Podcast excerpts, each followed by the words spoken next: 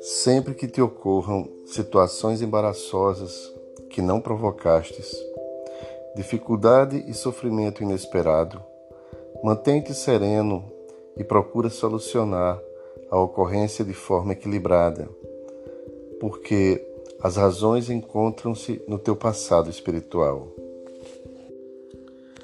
Enfermidades dilaceradoras que surpreendem, animosidades que surgem na gleba da fraternidade, dificuldades econômicas não previstas, abandono ou solidão impostos, insucessos aparentes na carreira anelada constituem pauta evolutiva que te está destinada para o crescimento interior e o desenvolvimento mental ante as injunções aflitivas.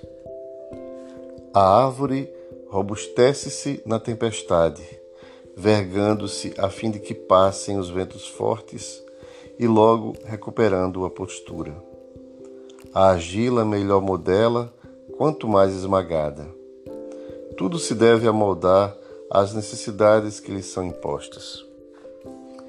Também o espírito calceta é convidado a refazer os caminhos percorridos com impunidade quando delinquiu, recuperando-se emocionalmente dos atentados praticados contra a ordem e o dever. Aceita o desafio existencial com alegria. Sem ele, permanecerás estacionado no processo de elevação. Não consideres, porém, o sofrimento como um látego permanente, mas como um disciplinador, um instrumento de equilíbrio para os valores éticos e morais. Não faltarão aqueles que afirmam tratar-se de uma patologia masoquista, essa a do sofrimento voluntário. Nada obstante, as mais variadas opções do prazer não passam de exibicionismo, de covardia ante a realidade que se apresenta sempre mais severa do que as ilusões passadistas. Vive desse modo cada momento da existência conforme se te apresentem os seus fatores, assinalados por alegrias ou tristezas, sofrimento ou bem-estar, aproveitando-os para o crescimento moral e espiritual. Tens responsabilidades morais espontaneamente aceitas desde o momento em que aderiste ao compromisso com a doutrina espírita. Informado dos seus paradigmas que te alegram, introjeta-os com intensidade, afirmando-os e legitimando-os através da vivência.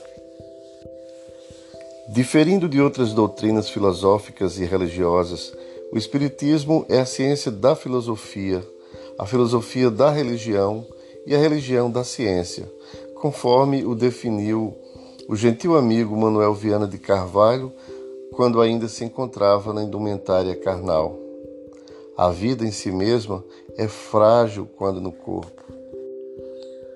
Nenhuma organização material deixa de passar pelos processos inevitáveis da decomposição, da desorganização, da transformação. No que diz respeito à humana, esse processo é sempre mais rápido, porque exigindo energia, essa desgasta-se e vêm os problemas inevitáveis de natureza degenerativa que se expressam como desgaste, envelhecimento, enfermidades e mortes ou transformação radical em outra forma de expressão.